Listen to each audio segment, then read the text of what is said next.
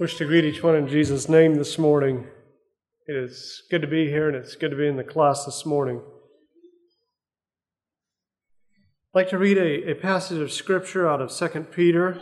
You open your Bible to 2 Peter chapter 2. I'm sorry, 1 Peter chapter 2. 1 Peter chapter 2. Uh, dyslexia was showing up there a bit. Read the reference backwards. 1 Peter chapter 2. Not that I know that I have dyslexia, just in case you wondered, but uh, I'd like to read a, a uh, read down to verse 10. Therefore, laying aside all malice, all deceit, hypocrisy, envy, and all evil speaking, as newborn babes desire the pure milk of the word, that you may grow thereby, if indeed you have tasted that the Lord is gracious coming to him as to a living stone, rejected indeed by men, but chosen by God and precious, and is coming to the Lord.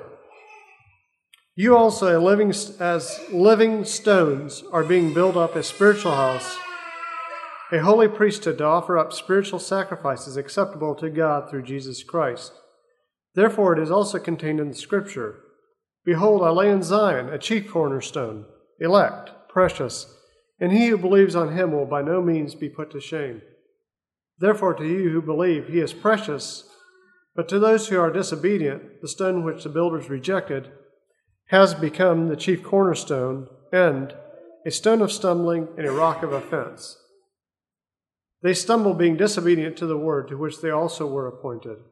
But you are a chosen generation, a royal priesthood, a holy nation, his own special people, that you might proclaim the praises of him who called you out of the dark out of darkness into his marvelous light, who once were not a people, but are now the people of God, who had not obtained mercy, but now have obtained mercy. I find this passage very interesting. Um, I, I, love this passage. It, it, intrigues me, and maybe I could, could call it a favorite of mine. Maybe it's because I like stone. I like working with stone. I like what it does.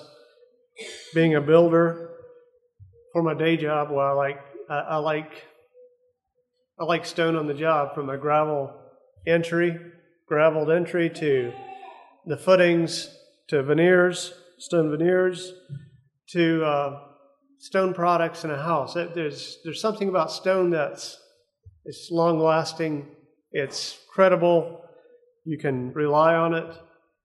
Um, and so stone intrigues me. And when it talks about us being living stones in this special building, that's pretty, that's pretty neat to me to think about a living stone in the building of, of Christ, in the building of, of God.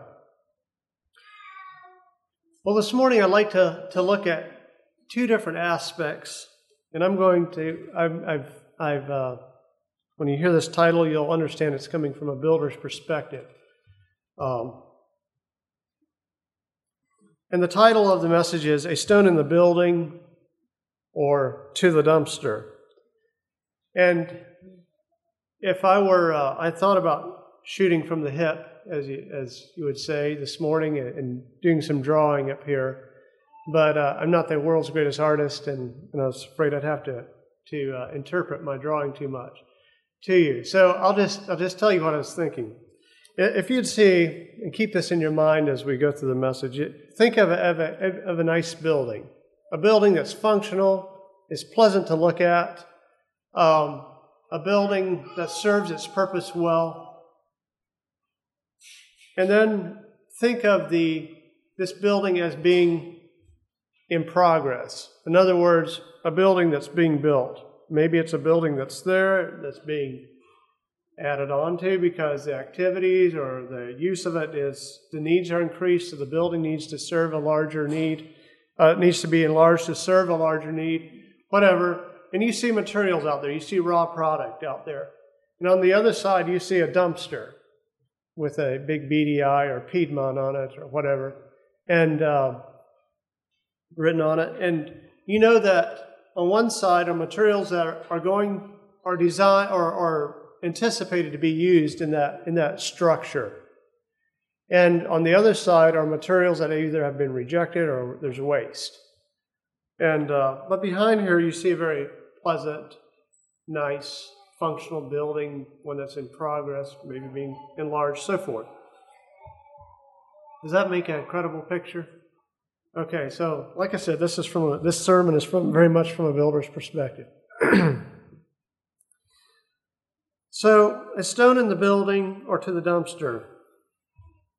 You know, when I think of a dumpster, I think of a useful bin for for all your waste or your materials that aren't deemed worth returning are, are thrown into. They're thrown into, they accumulate there, and once the dumpster gets so full that you can't throw any more in and you packed it down a few times to save hauling, well, it goes to the landfill. Also, I, I think of when I look at that dumpster, I think of, you know, the, the larger, the fuller it is, the more times it has to be taken, uh, most likely the, likely the slighter the profits. I'm always amazed, for example, how much sheetrock goes into a dumpster. Um, in in uh, in a regular house, we, we normally use 500 to 700 pieces, around 500 pieces of sheetrock, and and um, that often ends up being about a dumpster full of waste from that, and that's a, a 30 yard bin. That's a big dumpster.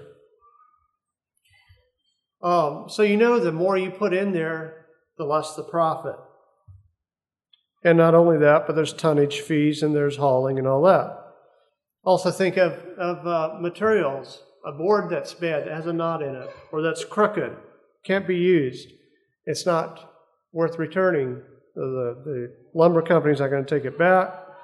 And uh, so you end up paying for it twice. You end up to have it. You end up paying for it as a product, and then you have to end up paying for it as as di- for disposal as well. Then you have waste, and we always figure in waste because we know that we're not going to use every inch of every product. But you know, if there's too much waste, um, if there's a mason or a carpenter that comes to work with a hangover and he cuts up a lot of boards the wrong way or makes mistakes, maybe cuts a, a big uh, laminated beam, you know, at the wrong place. Uh, whatever, you can you can easily accumulate uh, waste that that moves into deeply into the profits, and so that for that reason you want skilled laborers, you want skilled um, tradesmen, skilled craftsmen. Um, people that know what they're doing with product so there's not undue waste. But the benefit of the bin at the job is, or the dumpster at the job is, at the end of the job, um, the product can stand out distinctive from the waste that it generated. In other words, the product's finished, you can have the waste somewhere else, it's hauled off. And so the beautiful house, the beautiful um, whatever, or the functional building, it can stand apart from all the waste that it, it generated. And it stands there nice. Well, this allegory is not going to be exactly how it works in the kingdom of God, but there are some things there to look at. In the scripture, we read about a place called Gehenna. Well, it's also called the Valley of Hinnom. And uh, this was a place where a lot of waste was taken to. Um, one thing about God is He doesn't create waste, He doesn't see people as waste. And so we have to think of ourselves differently than we see raw materials. We have to think of ourselves and as people as a living material, as a living being. And we have a volition, a choice as to where as to where we uh, end up, where we go. But I'd like to look. I have a picture here of, of that I pulled out of uh, actually the Israelis tourism um, website of the valley of the Hinnom Valley. We read about this in several places in Scripture. I'd like to look at a few of those references. Jeremiah 7, you're welcome to open your Bibles to 7 31 through, and 32, talks about this place. And they have built the high places of Topheth, which is the valley of the son of Hinnom, to burn their sons and their daughters in the fire, which I did not command, nor did it come to my mind. Therefore, behold, the days are coming, declares the Lord, when it will no more be called Topheth, Topheth or the valley of the son of Hinnom, but the valley of slaughter. For they will bury in Topheth because there's no room elsewhere. Also in Jeremiah 32 35, and they built the high places of Baal, which are in the valley of the son of Hinnom, to cause their sons and their daughters to pass through the fire to Moloch, which I did not command them, nor did it come into my mind that they should do this abomination, to cause Judah to sin.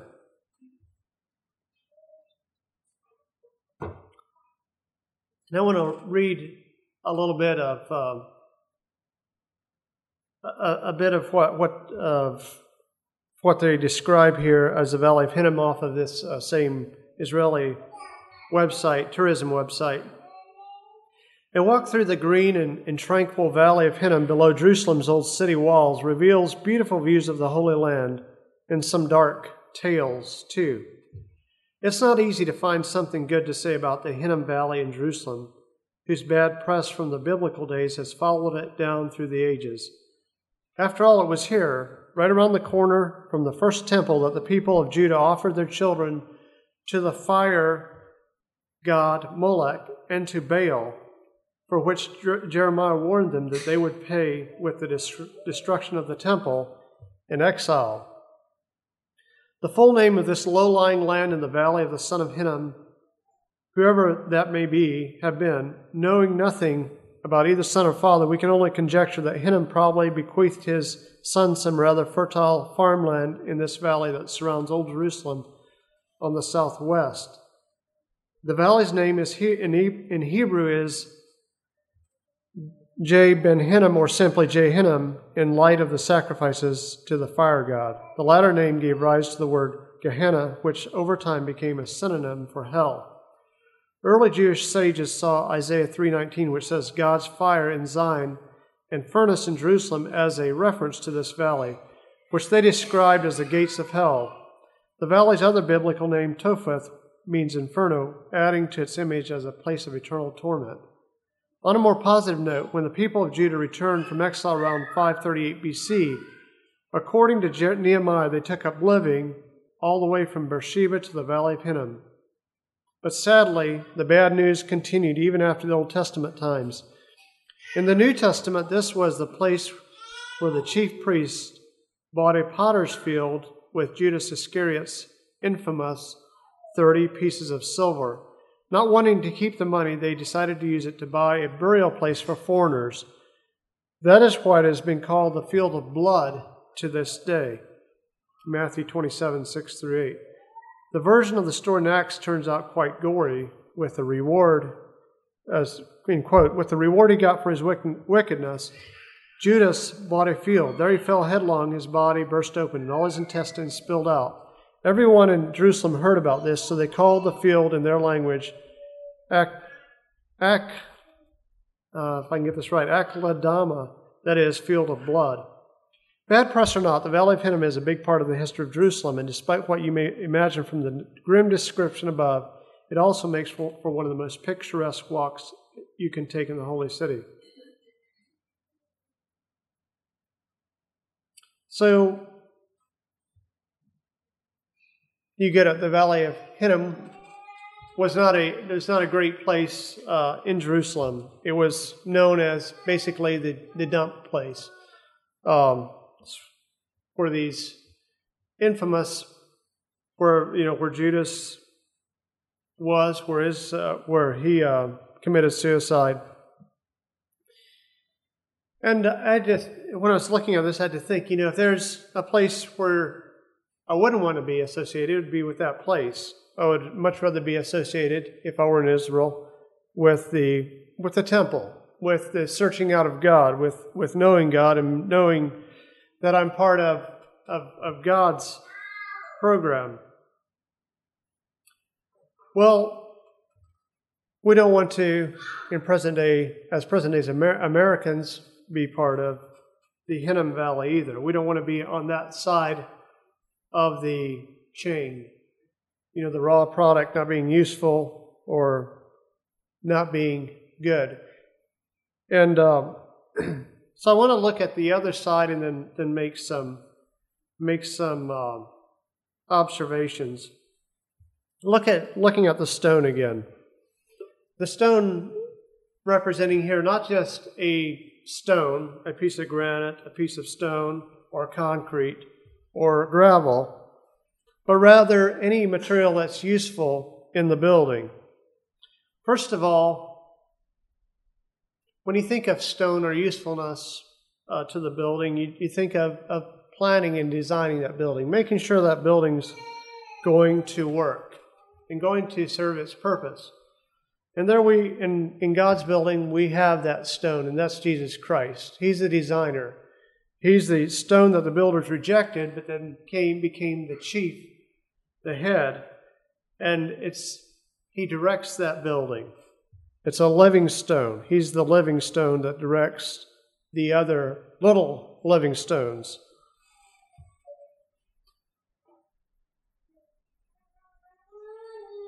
So that's the most worthwhile. That's the, how would I say, the imperative, uh, the absolute, uh, you know, it has to be there. Most important piece in the building. Without that piece, uh, the building can't exist. It just can't move forward. And then there's a short list of, of other things that we need in the building, of other uh, products we need. We need a, a footing that's well placed. We need good framing members, good studs. We need beams. When I look at a, a well built building, I, I want to see the basement. Or if I'm looking at a building to see if it's well built, I want to see the basement. Or if I'm looking at a plan, I want to see what's below. How's it? How is it? How's it supported? How, what's holding up the walls? What's holding up the the uh, roof, the ceiling? Um, I'm amazed at at what at uh, it always it always amazes me looking, let's say, at a bridge even, and seeing a well thought out bridge. Um, seeing those those members go across and and you know looking at how how the, the, they're pushing against each other and anchored into the ground, and you've, you've got um, you know these long spans. Uh, that always that always intrigues me. Well, it's a it's a bit of the same way in, in a building. You've got members that are holding up the rest of your the rest of the uh, framing and those have to be put in right, all the way down to foundations underneath each one. You have flashings. Without a good flashing, a building can easily destruct in a few years. If water can get into a building, can, can start rotting out wooden members. And those flashings aren't visible. They, no one's going to see them. Uh, but you sure notice it if they're not there. You get wall coverings. There's plumbing and light fixtures. There's underlayment on the floor. There's roofing. You know, what kind of roof are you going to use? And you just go down there. There's just a lot of members, and I should say a lot of stones in a way, in that building. Um, utility services. The building's not too much good if it doesn't have a good well, um, if it doesn't have electricity, and if it doesn't have uh, in our day, heat and air and so forth. Um, you need you need uh, you need utilities. You need septic system. So you get the idea. There's of what I'm thinking of here is a stone. It's a piece of material that's usefully employed in the building. Again, it may be a piece of material that you don't see at the surface, but it's a piece of material. If it's not there, it's going to be missed. It's going to um, make a difference. And there's going to be problems if it's not there. Ephesians 2:19 says, "Now therefore you no longer you are no longer strangers and foreigners, but fellow citizens with the saints and members of the household of God, having been built on the foundation of the apostles and prophets, Jesus Christ himself being the chief cornerstone." Again reinforcing this idea of living stones again. Jesus himself being the chief cornerstone, in whom the whole building being fitted together grows into a holy temple in the Lord, in whom you also are being built together for a dwelling place of God in the Spirit. Unlike that raw material, that two by four, that laminated beam, that stone, uh, that concrete, we're different than that. We're alive. And so it was mentioned this morning about Simon the sorcerer. He came in and um, he wanted he wanted to you know to have what what uh, Philip and what Peter had here, and he, it says he became a Christian and was baptized, but he still had issues. He still had bitterness, and I believe God, you know, if he if he let the Lord continue to work in his life, and I hope he did, I believe you know he was able to to get beyond that, but he wasn't probably the perfect stone right away. Uh, and we're not the perfect stones. We, we're regenerated, we're renewed, we're, we're made new. And it's a sanctification process that we, that we go through. So we're, we're unlike that raw material there. It can be formed and shaped, but when it's done, it's, it's pretty much done. Um, we're a living being, we're an organism that grows, that can be sanctified and be made more worthwhile.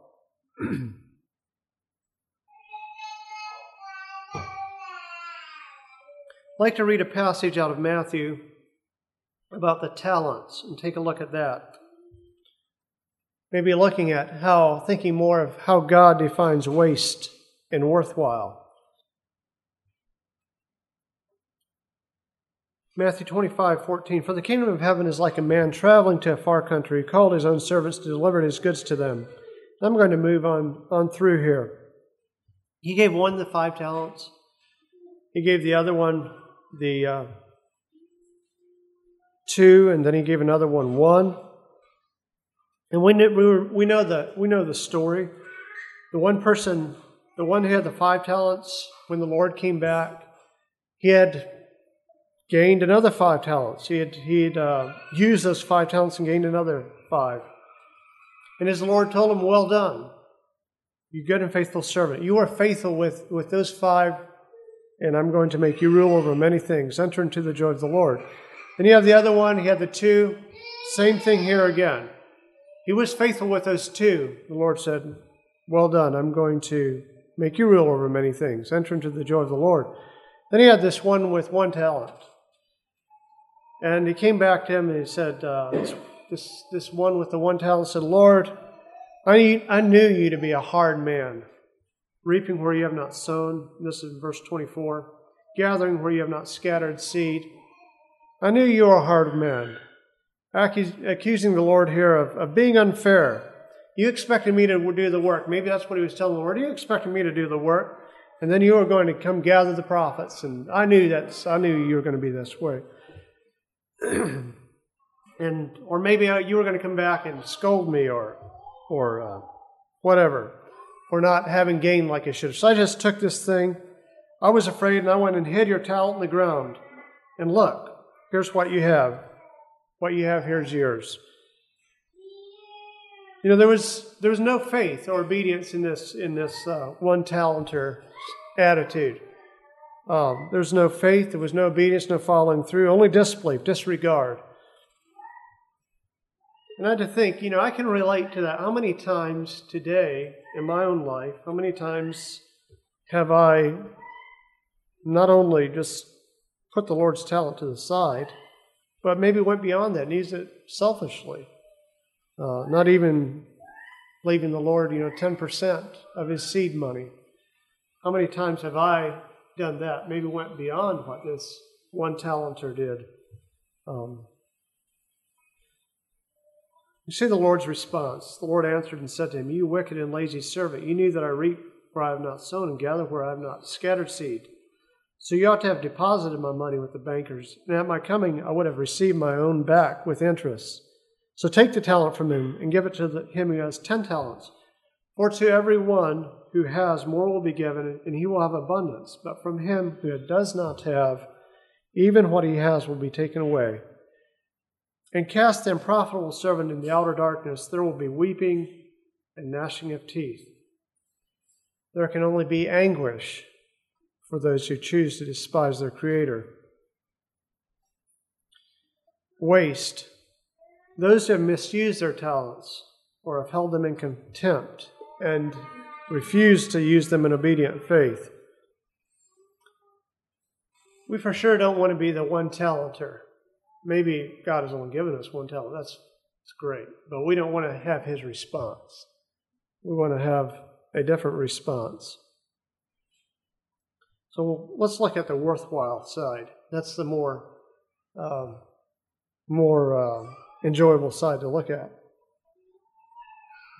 because we don't want to end up in the dumpster.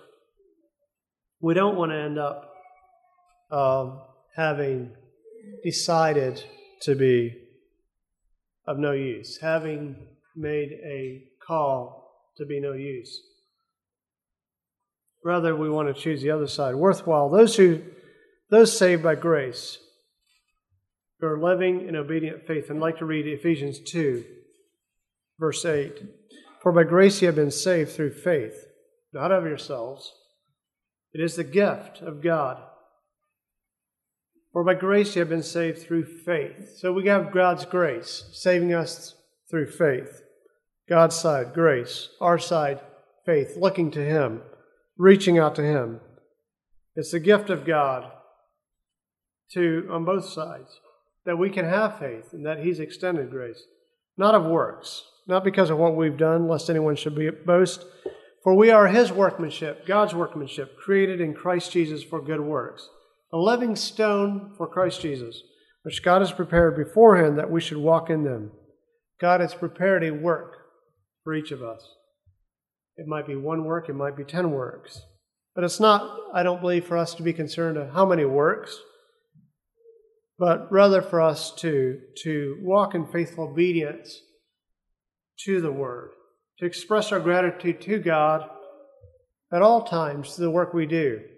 You know, I don't, I don't think it's, it's uh, really, really beneficial for us to sit down and say, well, what talents has God given me? What, you know, what am I going to do here now? What, I think it's rather we should we should uh, study the Word, be be grateful for what God's done for us, and and then His Spirit will lead us into the works that He has prepared for us. Hebrews 1, 11 says, Now faith is the substance of things hoped for, the evidence of things not seen. We read down through here, these people by faith step forward when the, when the Israelites crossed the Red Sea there, they took a step in faith. When they crossed the Jordan, especially, they had to step into that water before it parted. They had to step in by faith. It was, a, it was a, an obedience, a manifestation of their faith. And obedience was the, the manifestation of, of what they believed. Hebrews 11:6 Without faith it is impossible to please him for he who comes to God must believe that he is and that he is a rewarder of those who diligently seek him. By faith, Noah, being divinely warned of things not yet seen, moved with godly fear, prepared an ark for the saving of his household, of which he condemned the world. Why did he condemn the world? Because his faith brought about obedience and showed that there could be an obedient response to, to God and to his call. And, and the world was condemned by that by that show of obedience that uh, on uh, Noah's part. By faith, Abraham obeyed when he was called to God into the place where which he would receive as an inheritance. He obeyed. He moved out in faith, and he went out not knowing where he was going. A faith that moved him, and we can read on through Hebrews 11 a lot of other examples of faith that moved people to obedience, moved them ahead. Think of that again as, as a living stone in, in God's building. Um, us, are we moving ahead by faith? Are we moving one step at a time? So, a few thoughts here, sobering thoughts for me. So, I was looking at these contrasts, so as to speak. You know, where is your walk? Where is my walk taking me? How am I moving as a piece of material in God's economy? Is it taking us toward the valley of Hinnom? I hope not. Is it taking us toward paganism, ungodliness, undue emphasis on worldliness? You know, I look at myself and I, I see I see the the propensity there, or the can even feel the desire there to move that direction. We have to look, you know, is where is my walk taking me? You know, certainly not denial of Christ as was Judas's walk. Then again, look at Judas. What did he sell Christ for? It was for 30 pieces of silver. It was for money. And how many of us, how many times have I, maybe in a very small way, sold Christ for, you know, just not being embarrassed, not not having to uh, to have someone ridicule me or scorn me or think less of me in my own mind. The denial of Christ, a wandering from Christ, a movement toward toward things, towards secularism, or towards an increasing identification with those whose lives, whose lifestyles don't exemplify the way of the cross. And I think that's key there. You know, we're people of, of um, we're influenced and we influence.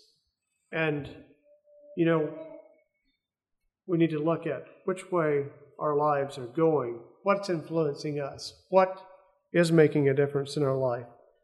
Because that path um, leads somewhere. Many have sold. Many have sold Christ for less silver than did Judas, I believe.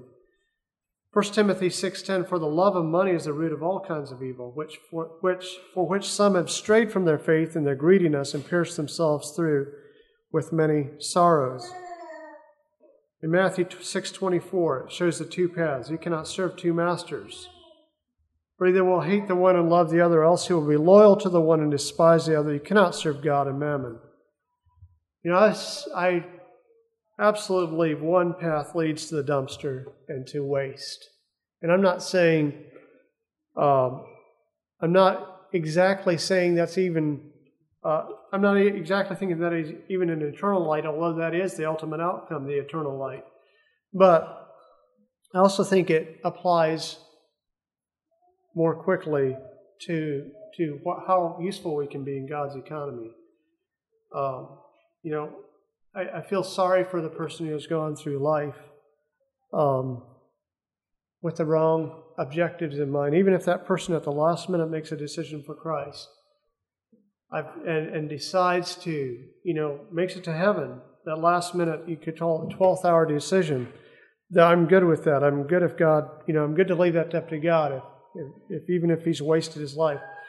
But I just have to think of, you know, how much, how much potential is lost there for that person, and how I don't want that to happen in my life or in your life or in any of our children's lives. And yet, how how um, how much potential there is for that to happen. It's so easily for us to get for us to get sidetracked. I don't know. Not exactly sure what this means here when it says the love of money is the root of all kinds of evil. Uh, the King James says all evil. Um, but there's certainly something there that that has we have to address that. And I'm I'm talking to myself this morning. We have to address it in our lives. Um, that that root, whatever it is, we have to we have to find that because that is a root that I believe that affects all of us, whether it's money or the benefits or jealousy or whatever it is. We it's a root we need to find and address. It may be different in your life than what it is in mine. But there is the eternal truth, and that's this that God so loved the world that he gave his only begotten Son, that whosoever believes in him shall not perish but have everlasting life.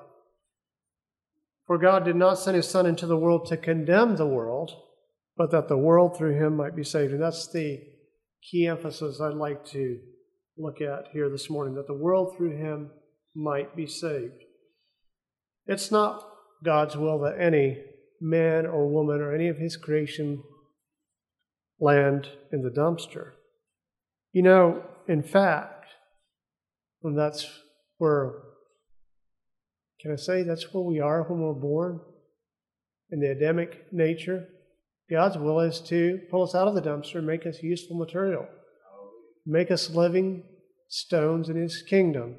That's God's will. He doesn't want us there living in the lust of the flesh, the lust of the eyes, or the pride of life. He doesn't want us there in the next life either, eternally separated from all goodness. And all goodness is from God.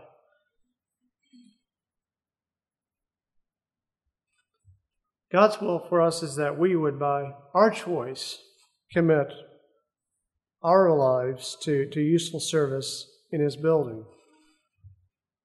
Matthew 25, 23, His Lord said to him, Well done, good and faithful servant. You have been faithful over a few things. I will make you rule over many. Enter into the joy of the Lord. You know, I don't think our objective as living stones should be, well, you know, we're going to really do it here. We're going to make our talents really useful. That way, God's going to make us rule over many things. Uh, you know, He's going to give us more crowns that way, or more jewels in our crowns, or gems in our crown. You know, I have a problem with that thought because at the end of the day, it's only by grace that we're saved. And when we come to the judgment seat or to into the presence of our Lord, I think it's for the true Christians, there's only going, only going to be one thing that we'll be thinking is, and that is, thank you, Lord, for saving me out of that dumpster and making me a useful stone in your kingdom, in your building. So the truth really is, God isn't carrying any one soul to the dumpster. Like me, you know, at the end of the job or as it goes through the job, I like to see a clean work site. Um, you know, if there's pieces of trash laying around, I like to see them gone. I like to see them in the dumpster, away. I like to see that dumpster pull out and see the site get cleaned up. Um, but that's not the way God's operating. He's not here trying to, you know, pick up anyone that's not useful to him and throw them in the dumpster. He's rather, you know, reverse. He's actually pulling us out of that miry clay, pulling us out of that, that filth, and, and wanting to redeem us, wash us, renew us, make us a living stone.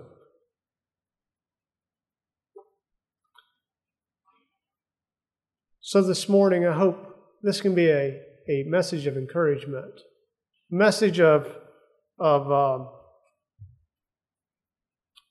of challenge to us. You know, what are we? Are we living stones? Are we really moving in the right direction in God's economy? Are we alive and, um, and, and being useful? And if we're not, I would encourage you, myself, to look at this seriously. Um, are we by faith being obedient and doing the work that God's called us to? If we're not, it's not too late it's not too early to, to, to move in the right direction, make the right choices, and seek God's will. God bless you.